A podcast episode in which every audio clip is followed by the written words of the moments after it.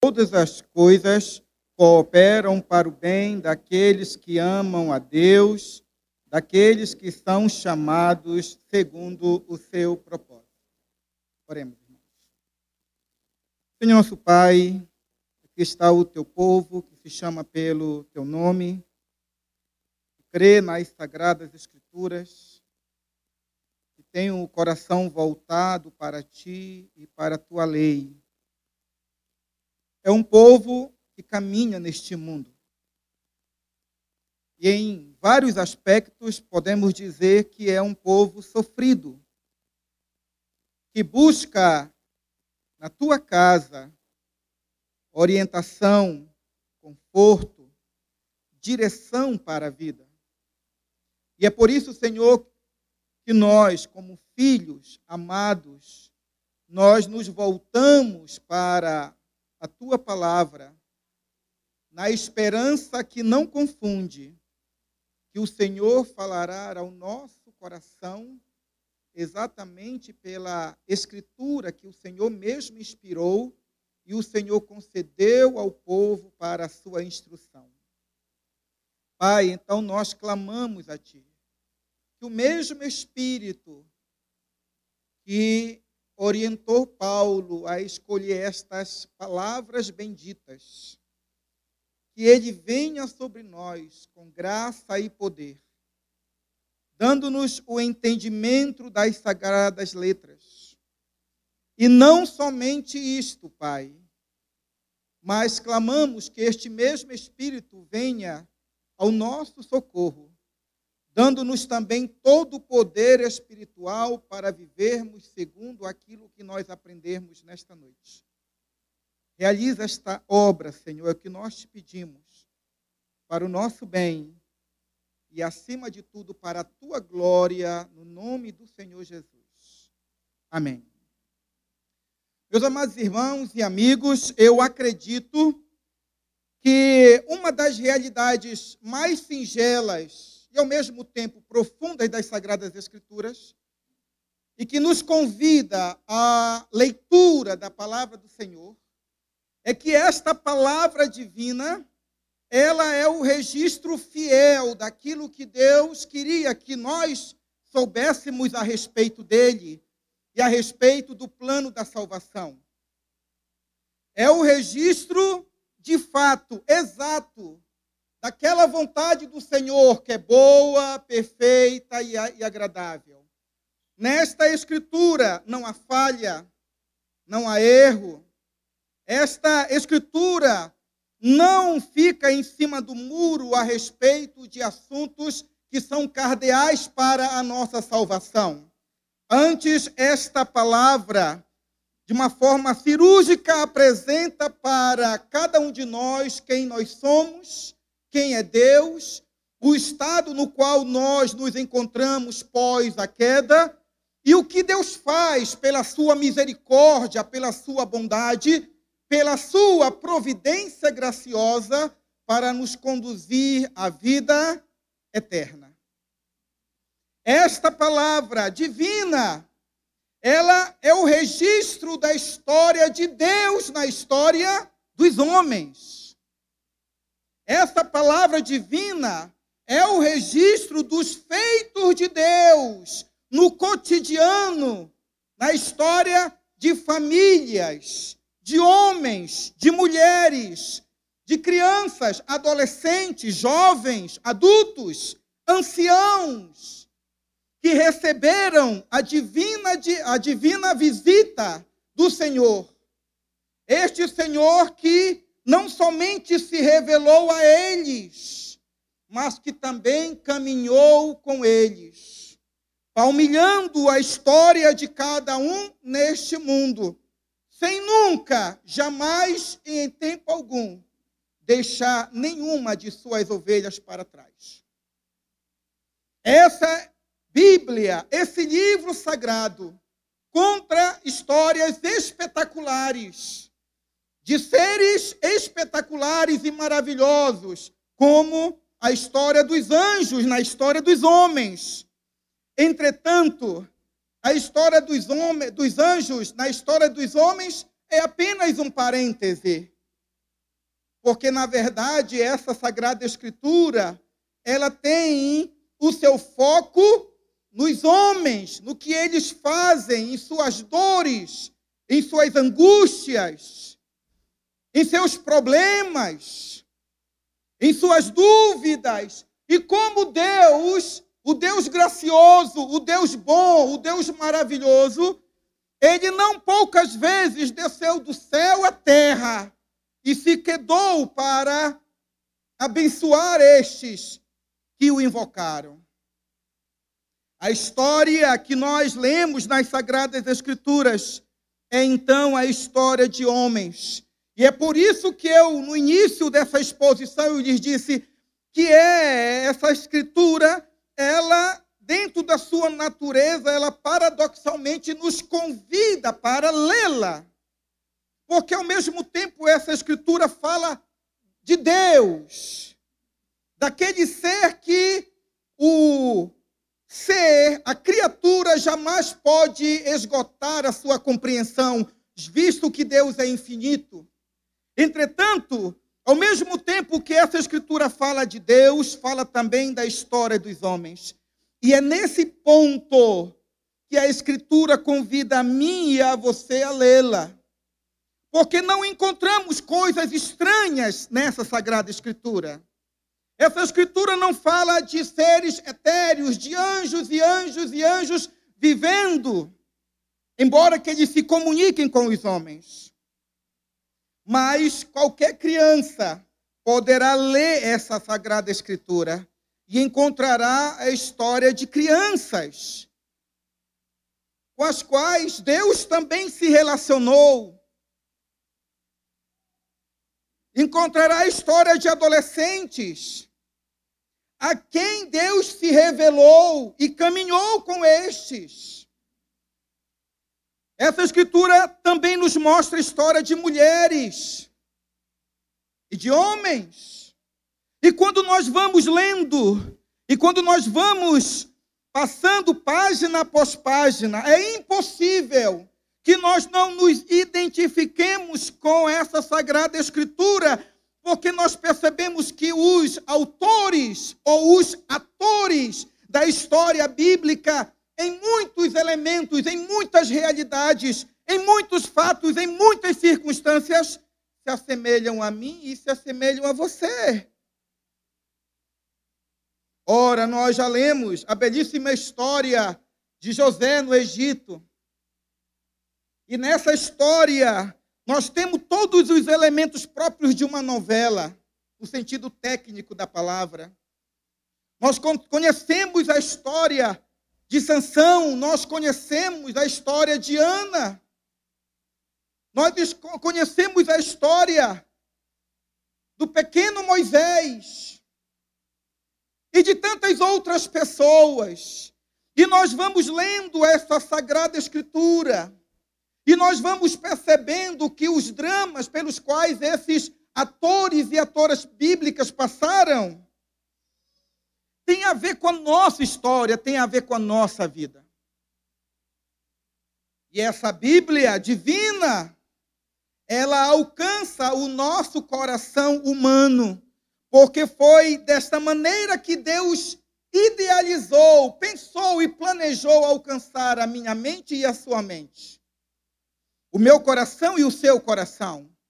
Foi desta maneira que Deus decidiu, na eternidade, nos instruir, nos dando uma palavra verdadeira, autêntica, inerrante, perfeita, e que pudesse passar de geração em geração, e com as mais variadas histórias, que pudesse ao mesmo tempo aquecer o nosso coração e pudesse ao mesmo tempo ensinar a cada um de nós como nós deveríamos viver neste mundo, até que ele nos chame para o seu reino celestial. É desta maneira introdutória, meus amados irmãos, que eu convido vocês a lerem mais uma vez, com os olhos, com a mente e com o coração, o texto de Romanos 8, 28.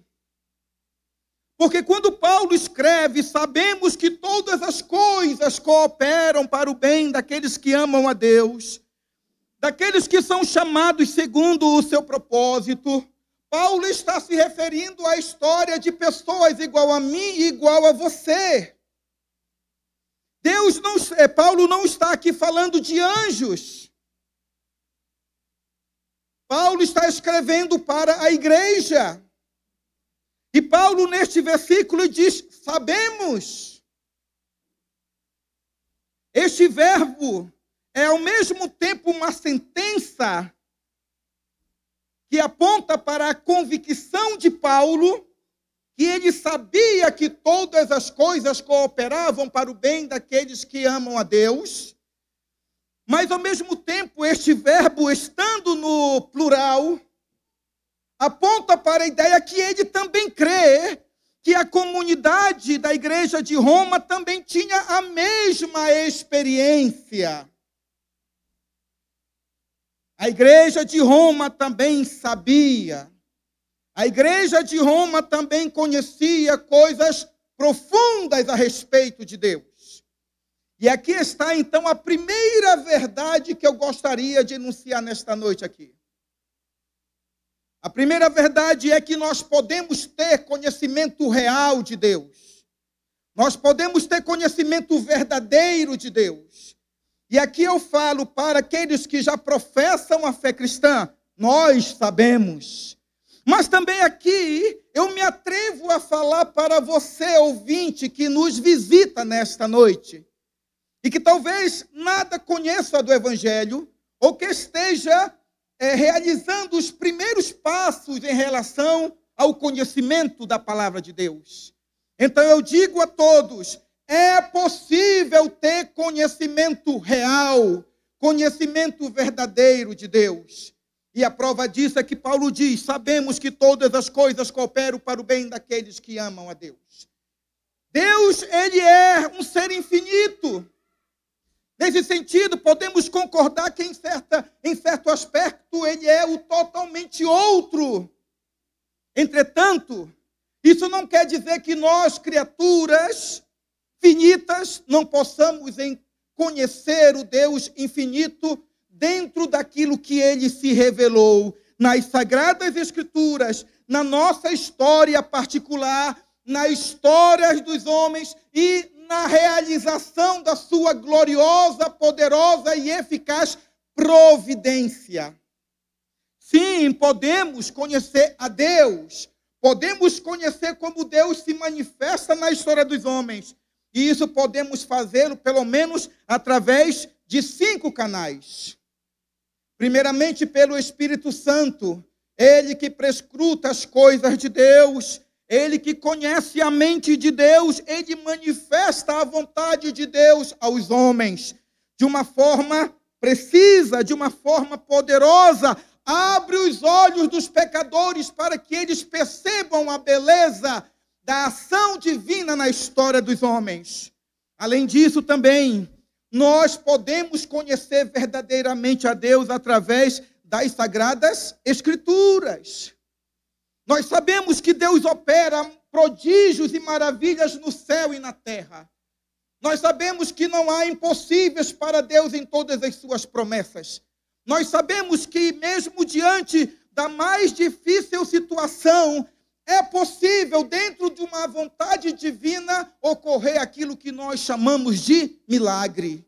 E por que nós podemos afirmar isso? Porque as sagradas Escrituras possuem não poucas narrativas da intervenção gloriosa desse Deus na história dos homens. E, portanto, podemos ter esse conhecimento. Nós também podemos ter esse conhecimento por um testemunho pessoal a respeito de Deus. É como diz as Escrituras, que o Espírito de Deus testifica com o nosso espírito que nós pertencemos a Deus. E há certas situações na vida, e eu tenho certeza absoluta que existem muitos irmãos que já tiveram essa experiência. Quando passaram pela adversidade, quando passaram pela dor, quando passaram por, por situações muito delicadas, que exigiam uma resposta, uma decisão, uma palavra, uma ação, você foi tomado por uma plena certeza, você foi tomado por uma plena convicção você foi tomado por, uma, por um encorajamento e de repente você agiu. E isso nada mais foi do que uma intervenção de Deus na nossa história e um conhecimento real dele na nossa vida. Nós também conhecemos a Deus através dos outros. Os outros também percebem a ação de Deus e também nos ensinam. O salmo diz que quando o povo de Israel voltou da Babilônia, muitos diziam: grandes coisas o Senhor tem feito por eles. Os vizinhos de Israel testemunhavam, certamente movidos pelo Espírito de, pelo Espírito de Deus, que naqueles dias Deus estava operando algo maravilhoso na história de Israel. E assim, até os israelitas incrédulos quanto uma intervenção divina podiam aprender que aquela saída lá da Babilônia e o retorno para a terra de Canaã ou para a Palestina nada mais era de que uma intervenção divina a favor do povo do pacto. E por fim, podemos também perceber que esta esse conhecimento que podemos ter de Deus é um conhecimento que podemos ter na caminhada pessoal que temos com o Senhor. Enquanto nós caminhamos, enquanto nós é, obedecemos a Deus, enquanto utilizamos, nos utilizamos da oração como meio gracioso de entendermos a vontade do Senhor, Deus vai manifestando a sua vontade e vai nos dando o conhecimento dele. É por isso que Paulo então diz, irmãos, sabemos que todas as coisas cooperam para o bem daqueles que amam a Deus, daqueles que são chamados segundo o seu propósito. Então, o desejo do meu coração é que você não saia daqui sem antes colocar isto bem certo na sua mente. O conhecimento de Deus está acessível a cada um de nós. Deus oferece a você hoje o entendimento da vontade dele, que é boa, perfeita e agradável. Deus não criou você para que vivesse neste mundo como que tateando no escuro. Se a vontade dele é boa, perfeita e agradável, é do agrado do Senhor revelar aos seus filhos essa vontade boa, perfeita e agradável. Então o apóstolo Paulo continua: Sabemos que todas as coisas cooperam para o bem daqueles que amam a Deus. A segunda verdade da Escritura, irmãos, aponta para uma realidade belíssima a respeito da minha história e a respeito da sua história particular. Todos os fatos, todos os acontecimentos, todas as realidades que são pertinentes à sua vida, tudo está interligado. Tudo, segundo um plano eterno de Deus, tudo tem uma finalidade, tudo tem um fim, tem um propósito. Coloque os seus olhos na palavra. Todas as coisas cooperam. A palavra cooperar significa que tudo aquilo pelo qual eu já passei na minha vida, tudo aquilo pelo qual você já passou, e você é síntese, você é resultado de toda essa experiência de vida. Tudo, tudo só ocorreu porque estava debaixo dos olhos do Senhor. Tudo foi escrito desde os tempos eternos. Tudo foi determinado. E tudo por uma providência poderosa que a tudo abarca.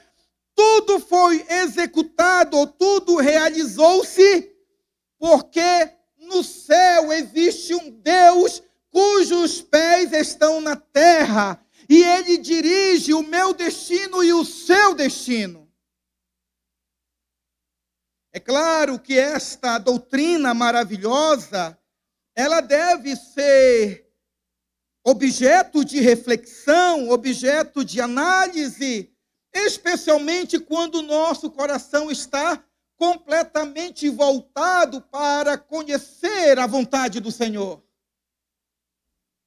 Para que no dia mau, no dia da adversidade, no dia da angústia, no dia do luto, no dia da enfermidade, no dia da perda, no dia em que os, os seus amigos se ausentarem de ti, você possa estar firme na mente e no coração de que até aquele tempo da adversidade, Deus, desde toda a eternidade, já havia decretado para o teu bem.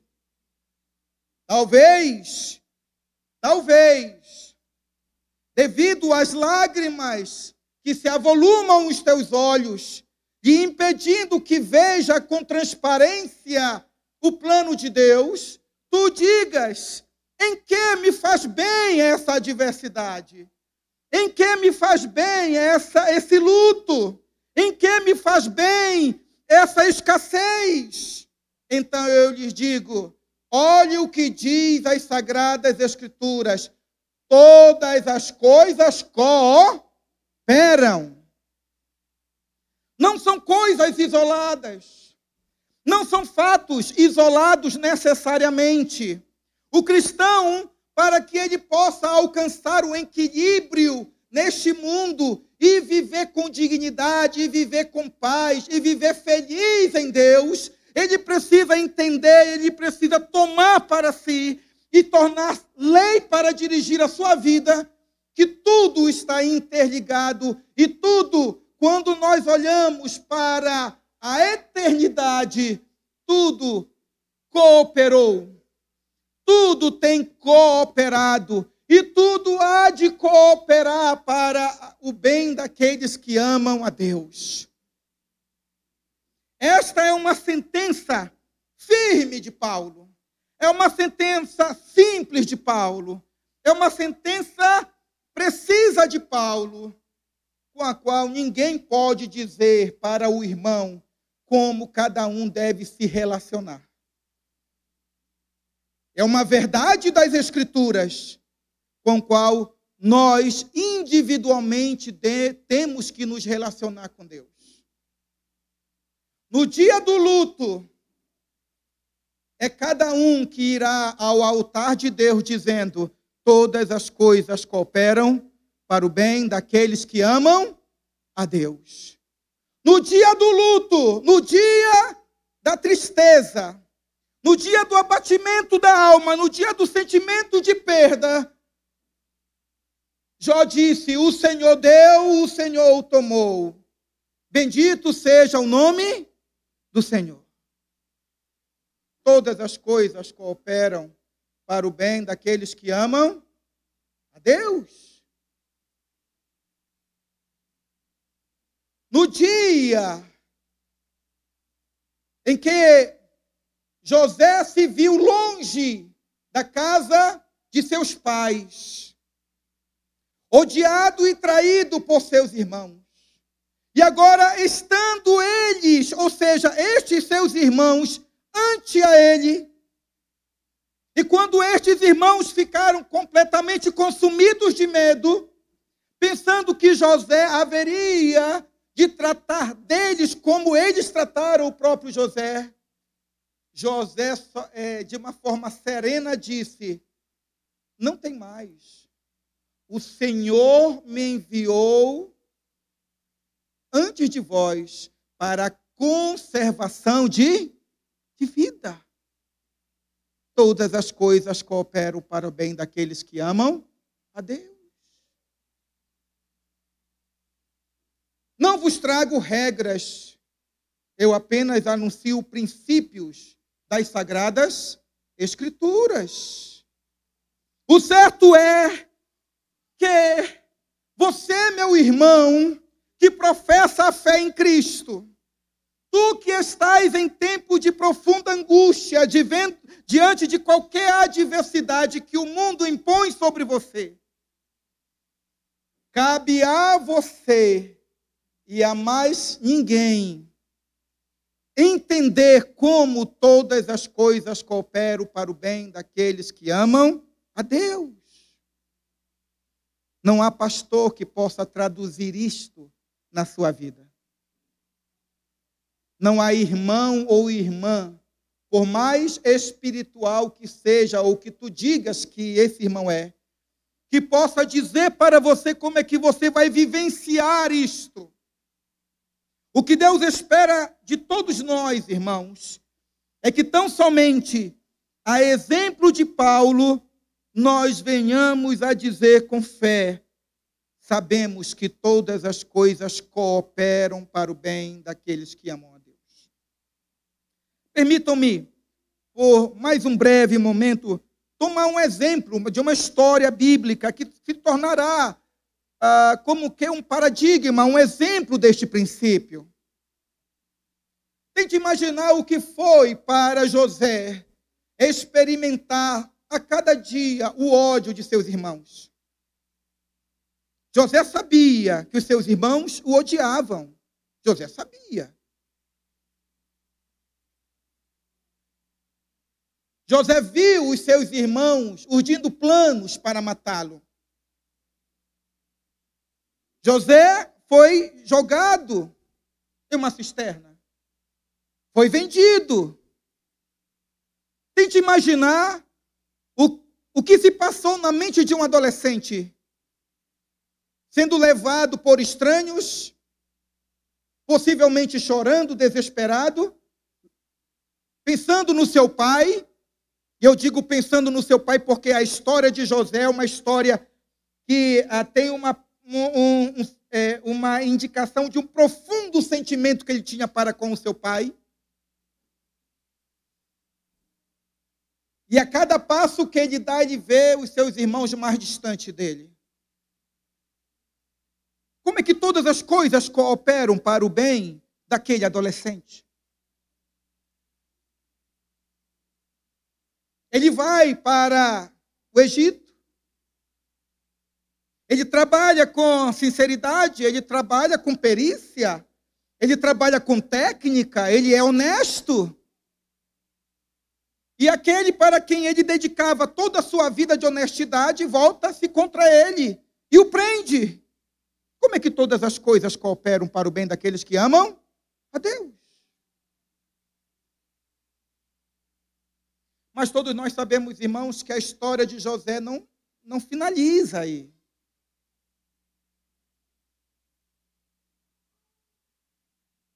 até para o bem dos algozes de José, todas as coisas cooperaram para o bem. Até aqueles que alimentaram o ódio, até, até aqueles que urdiram planos maquiavélicos contra aquele adolescente. A boa mão a generosa mão de Deus, a providente mão do Senhor, a graciosa mão do Senhor estava não somente sobre José, mas também estava sobre seus irmãos maus, para dar a eles, segundo as necessidades que eles haveriam de ter lá na frente. Então eu lhes digo, realize uma cartaz espiritual e resolva-se com o seu passado. Resolva-se com o seu passado, minha irmã. Resolva-se com o seu passado, meu irmão. Não fique nos cantinhos, choramingando, reclamando, feito uma criança mimada. Aceite o fato de que hoje tudo pelo qual você passou sempre passou pelo escrutínio, pelo cuidado, pela provisão e pela direção de Deus.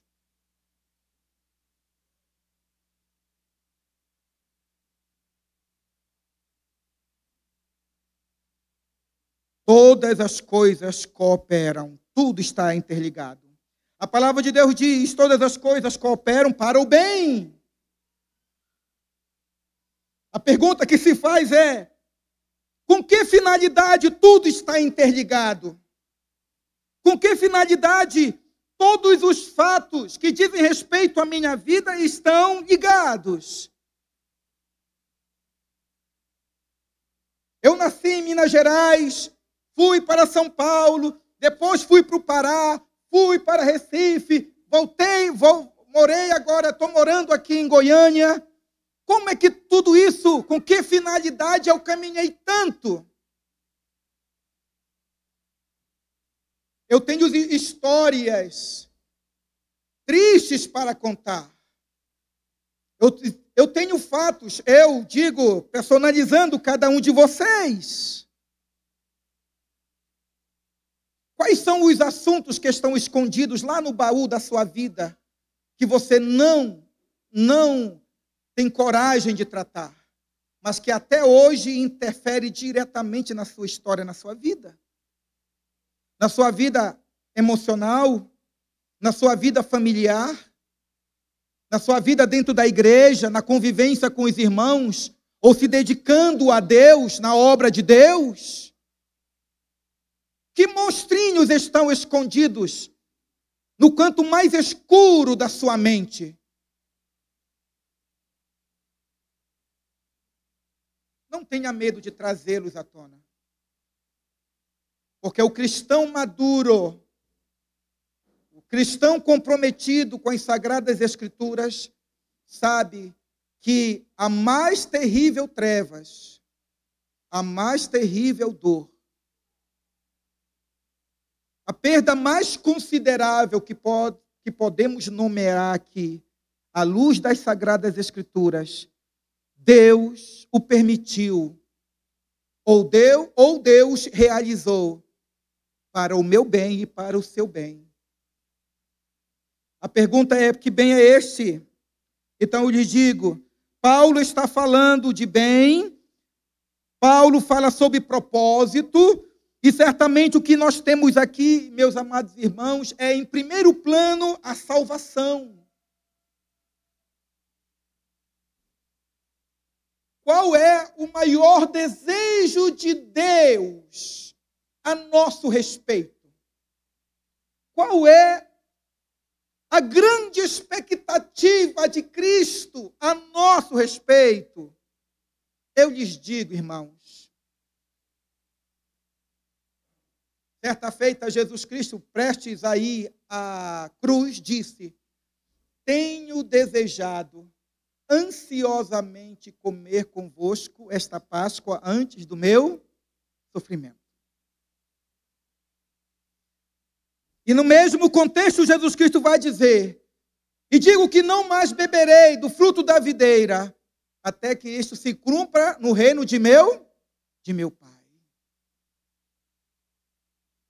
Ou como diz lá Isaías capítulo 53, quando o salmista vai dizer: Ele verá o fruto do penoso trabalho de sua alma e ficará satisfeito. Deus anela a nossa salvação a mesma salvação que ele decretou desde os tempos eternos. A vinda gloriosa de Cristo, o novo céu e a nova terra onde habita a justiça, a vida eterna, a gloriosa comunhão com a Trindade, é isso que Deus tanto deseja que nós tenhamos, que nós venhamos a usufruir. Então perceba isto.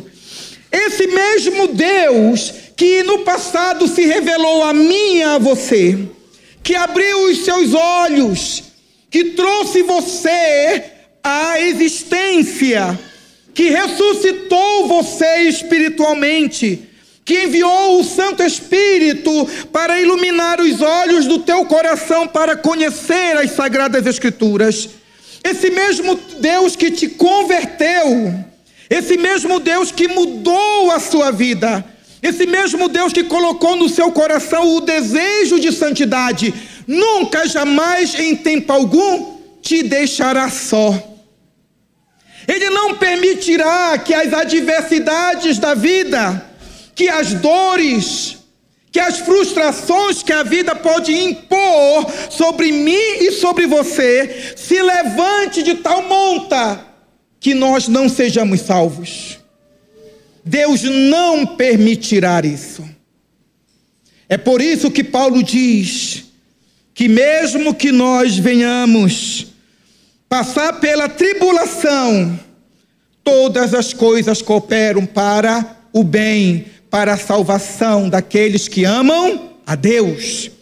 Mesmo que eu ou você, que venhamos a passar pela angústia, essa angústia há de cooperar para o nosso bem, porque na, na angústia nós experimentaremos a graça consoladora do Espírito Santo nos movendo o coração para uma vida de maior comunhão com o Senhor, dependência dEle, na crença, na crença de que maior é o conforto, o consolo do Espírito do que a angústia que o mundo impõe sobre nós.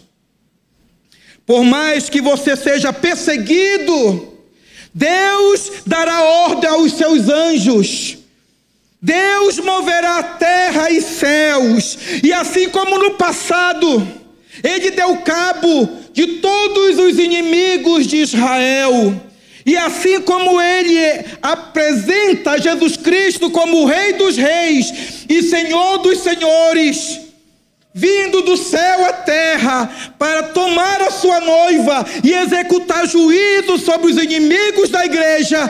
Por igual modo, hoje, agora, Ele está no céu. E do céu ele envia os seus anjos e manifesta o seu poder, a sua graciosa providência para trazer sobre você vitória, proteção, sobre aqueles que te perseguem.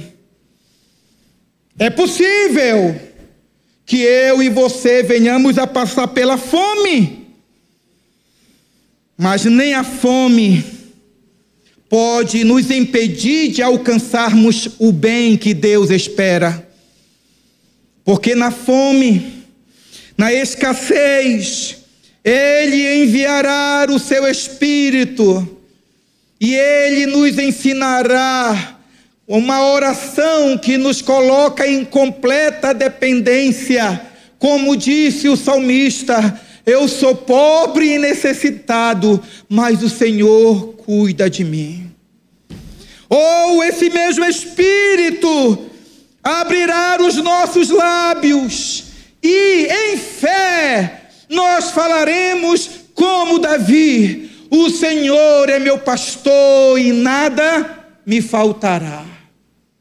Não será a escassez que se levantará entre nós e a salvação que Cristo conquistou na cruz do Calvário, irmãos, que será empecilho para que nós compareçamos diante de Deus, diante do seu trono branco e venhamos ouvir as belas palavras de Cristo, quando ele dirá para o seu povo escolhido: Vinde, bendito de meu Pai, entrai na posse do reino que vos está preparado desde a fundação do mundo. Não será a fome que fará isso, ou seja, impedir que nós ouçamos essa, esse tão glorioso convite bendito. Será o perigo? Será a espada? Será a nudez? Não. Não. Digo para vocês, sem nenhuma dúvida, que hoje o perigo de morte, a espada, para nós está distante. Vivemos em um país relativamente democrático, podemos assim dizer. O cristianismo não é perseguido desta maneira violenta.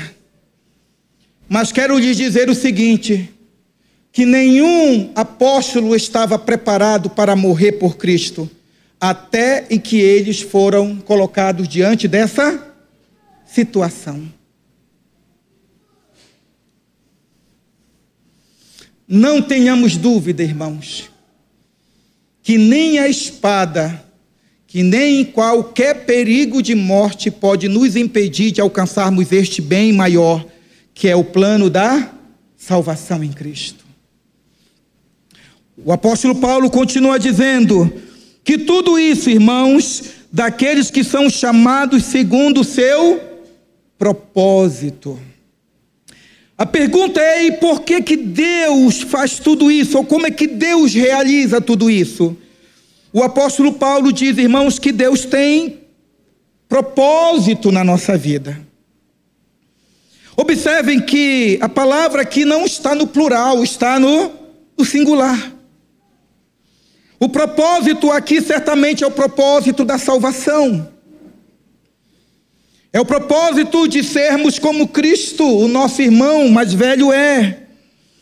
Então, todos nós que já fomos alcançados pelo Evangelho, nós estamos debaixo dessa mão bendita que tudo rege, que tudo governa, que tudo dispõe, que tudo determina, que tudo organiza. Se você já foi chamado pelo, pelo, para o Evangelho, e se você já conhece ou está conhecendo as Escrituras, veja o que eu digo para você: uma das mais gloriosas e urgentes verdades, ou verdade que você precisa compreender hoje, é que você está nas mãos de Deus. E esse Deus tem um propósito, esse Deus tem uma vontade, esse Deus tem um plano, e ele se agarra a este plano, ele que determinou este plano, ele que organizou este plano, ele que, dentro do conselho eterno, o Pai, o Filho o Espírito Santo, planejaram a tão grande salvação que foi alcançada na cruz do Calvário esse Deus, ele tem levado a bom termo o plano dele na sua vida. E eu não tenho dúvida a respeito disso. A tua mente inquieta, os teus, as tuas emoções em frangalhos, a tua perturbação mental, a tua ansiedade,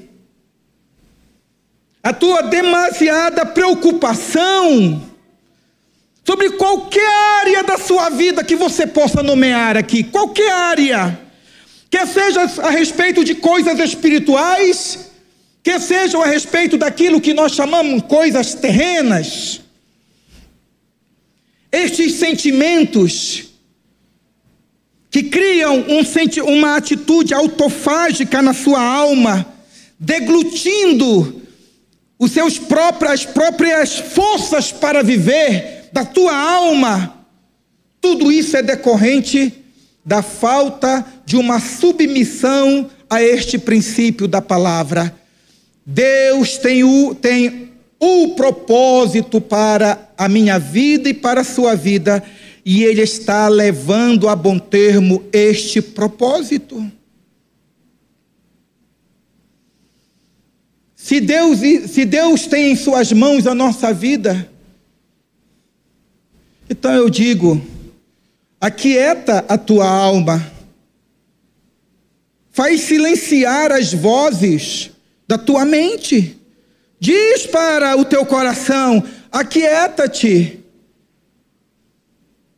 porque o soberano de toda, de toda a terra está fazendo com que todas as coisas cooperem.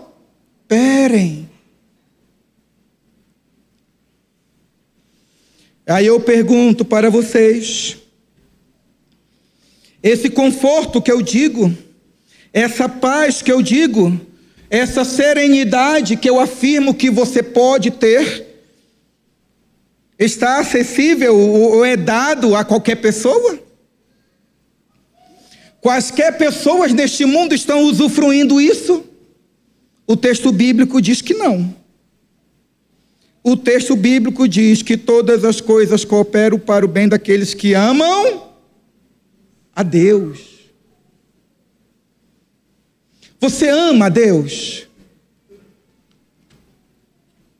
Você ama a Deus? Ou você é apenas uma pessoa religiosa que gosta de vir à igreja?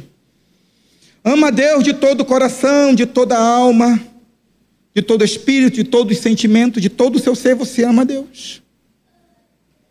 Você quer obedecer a Deus, você quer que Deus seja glorificado através da sua vida.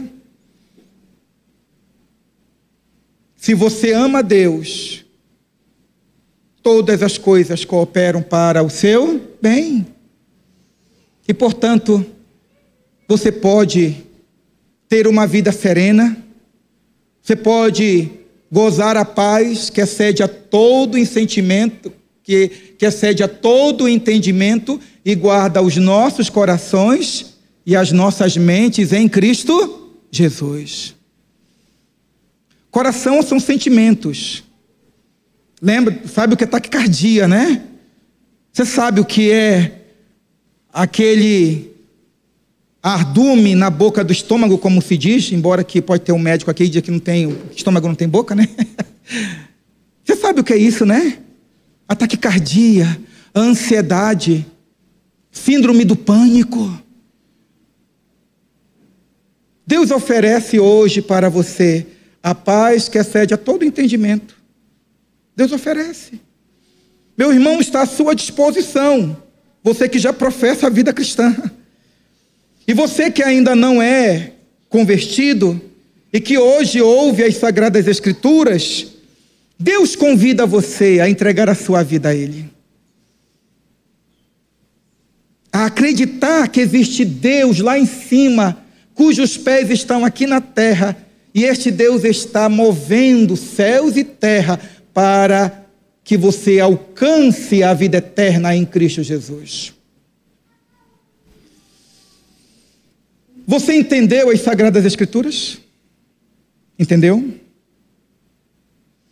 Nesta noite, você deseja especialmente colocar a sua vida diante de Deus, por um ponto específico, bem claro, bem exato? E você deseja sentir essa paz, e você claramente percebe que precisa dessa oração, quero convidar você que vem à frente. Se nesta noite você considera que precisa de uma oração muito específica a respeito de questões que envolvem a sua vida, e que você precisa dessa paz que excede a todo entendimento e guarda os nossos corações e as nossas mentes em Cristo Jesus, eu quero fazer esse convite. Venha na frente que nós gostaríamos de orar por você. Colocar diante de Deus a sua vida.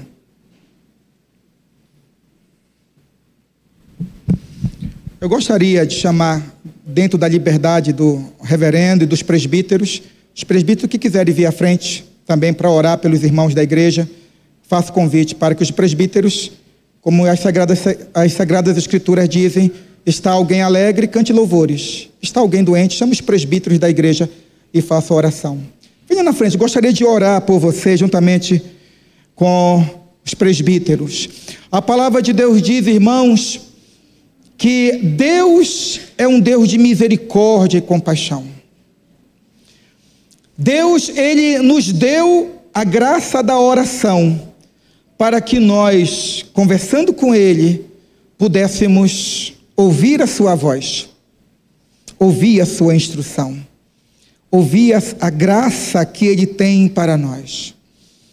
Se o próprio Cristo, Filho de Deus, orou, ele mesmo disse: Pai, né, se for da tua vontade, afasta de mim esse cálice.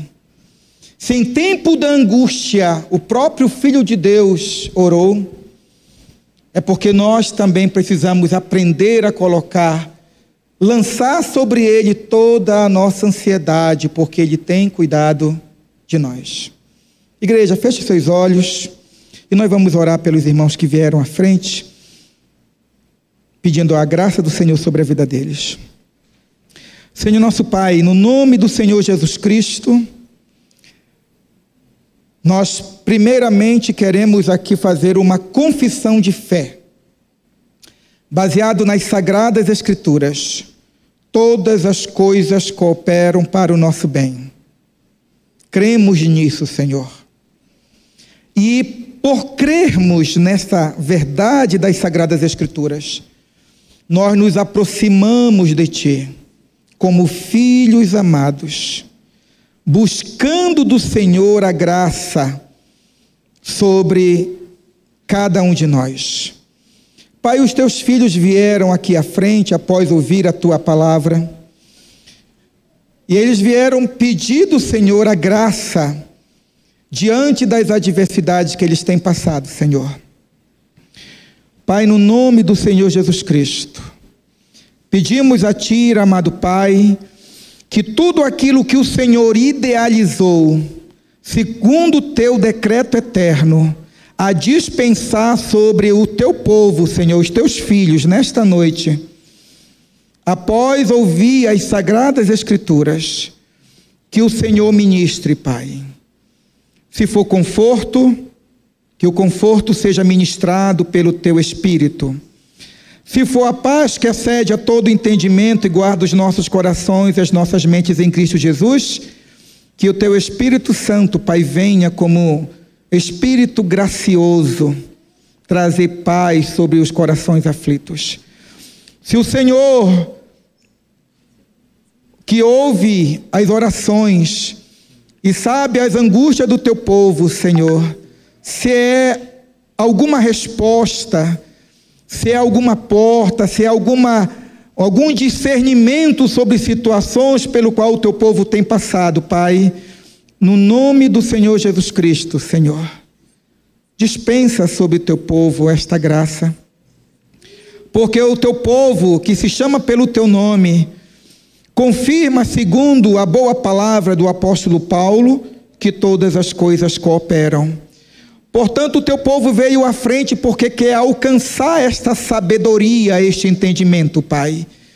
E é o teu espírito, que é o espírito da verdade, que ministra sobre os nossos corações o teu querer. É este mesmo espírito, Pai, que fala com o teu povo, que anima o teu povo na caminhada, Senhor. Por isso, Pai, contempla a oração, a lágrima, o coração de cada um dos teus filhos, Senhor, e faz com que eles voltem para casa, dizendo como Jacó: Eu estive com o Senhor e a minha vida foi salva. Que o teu povo saia em júbilo, em grande alegria, dizendo: Eu estive com o Senhor. Eu ouvi a palavra, e a palavra animou o meu coração. A palavra trouxe a mim conforto.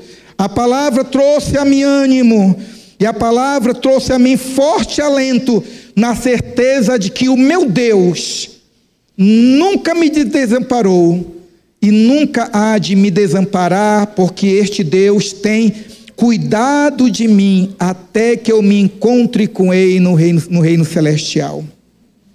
Cuida também dos teus filhos, Senhor, que estão também na bancada que agora também oram e colocam diante do Senhor a vida deles. Envia o teu Espírito, Pai, que é Espírito consolador, e traz sobre o teu povo conforto, consolo e o encorajamento para a caminhada, sabendo que tudo tem e continuará cooperando para o bem da tua igreja. É o que nós te pedimos, Pai, para o nosso bem e, acima de tudo, para a tua glória, no nome do Senhor Jesus. Amém, Senhor. Amém.